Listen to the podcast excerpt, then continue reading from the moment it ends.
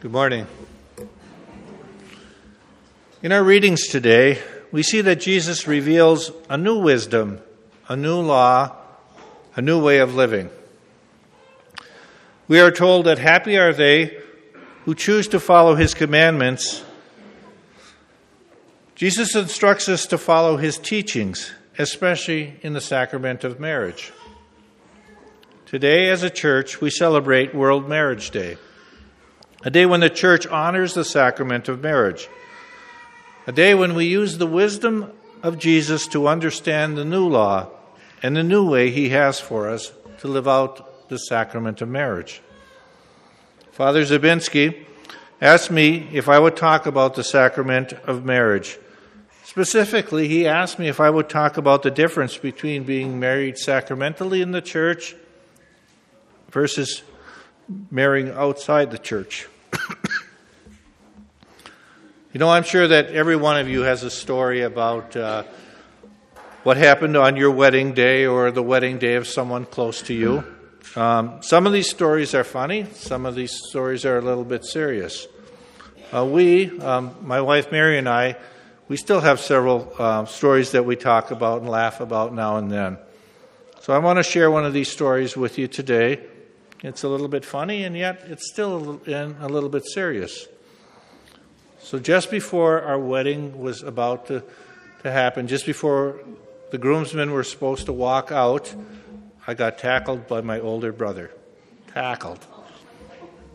And uh, this is how it came about. Well, the church is kind of set up kind of similar to this one. And, you know, there was a door over there where the groomsmen would come out and um, at the proper time. And, uh, and you know, the night before at the wedding rehearsal, it all seemed so easy and, and all that. But, you know, the day of, uh, are we supposed to go? Are we not? And uh, what happened is there's a lot of people, or people came into the church and we could not see. And we were supposed to go when the priest came out. So, um, on the back of that uh, door, there was a hallway to the sacristy.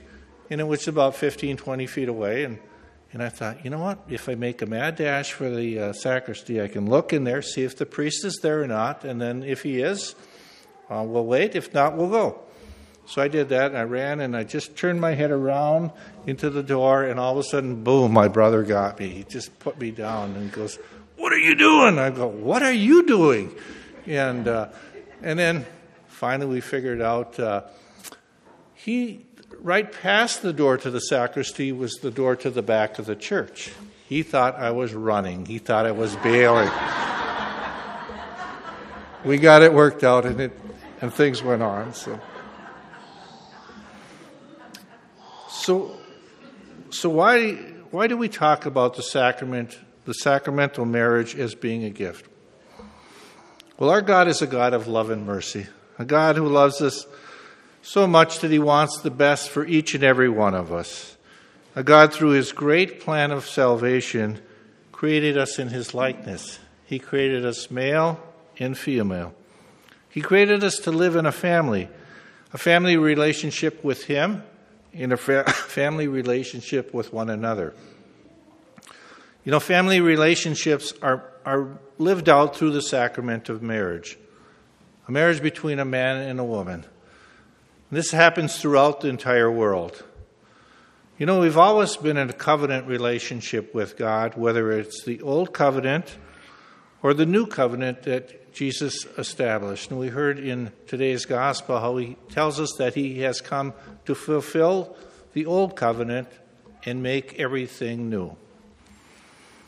A sacramental marriage is a gift because there is a very specific covenant that is made between God, the husband, and the wife. The sacrament of marriage has the relationship between the three of them. The husband and wife, they vow to each other, um, and they also invite God in. And with this invitation, there's an outpouring of grace. You know, this is a great gift and it's a great mystery. The couple are no longer two, but they are but they become one flesh. They are united in a bond that is so powerful, so strong that God himself tells us What he has joined together, let no one separate. The bond formed in a sacramental marriage is faithful, fruitful, and forever. Faithful because the couple promise to love and honor each other and be exclusive to each other. And they also say that they will follow the way of Jesus in sacrificial love. Our Lord came to this earth and he gave his life for us. He gave 100%.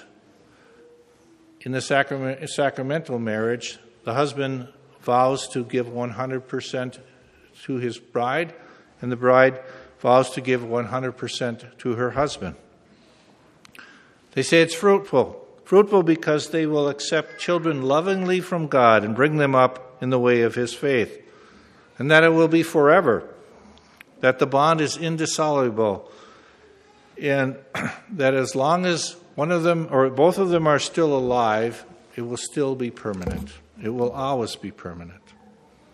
You know, sacramental marriage is a great gift from God, who is the author of creation. You know, under the covenant made with God, couples live out the relationship with their spouses and family in a place where they are free to do that. So there is a difference between a sacramental marriage and a marriage without the sacrament. You know what we would usually call a civil marriage.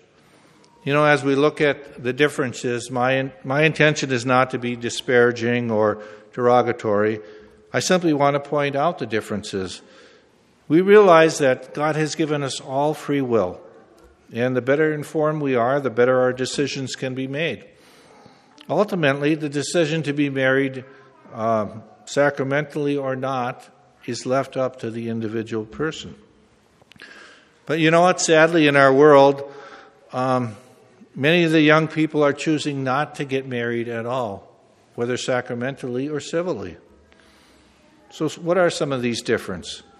Well, in a civil marriage, there is no covenant relationship between God, the woman, and the man. The couple, by their actions, choose to leave God out of the bond of marriage. So it is a contract and not a covenant. In the civil marriage, the couple cuts themselves off or diminishes the amount of grace that, uh, that is given to them. You know, all of us who have lived for a while know that, uh, you know, life can be uh, a really good thing and life can be, uh, have some struggles. And so the same thing in our marriages. And uh, praise be to God that He gives us the grace we need during those very difficult times. And the promise to be uh, faithful, fruitful forever, it takes on a new meaning in the secular. Um, sometimes it's just completely left out, and uh, and other things are promised. Um, some of them good, but but a, a different way of doing it. Um, you know, we are the adopted uh, children of God, and under His teaching, believe that marriage is a great gift and should be celebrated and honored.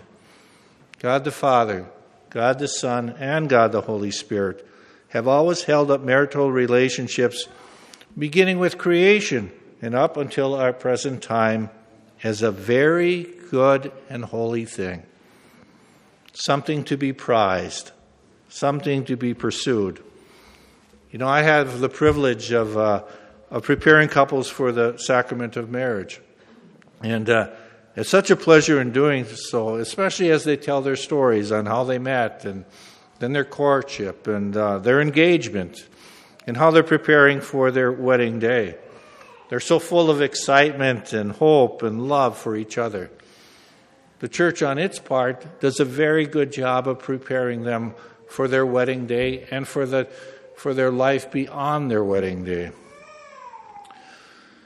You know, I've also had the privilege of being with uh, couples uh, at the end of the lives of one of them um, to witness the great love and the tenderness they have for each other, the concern and the respect.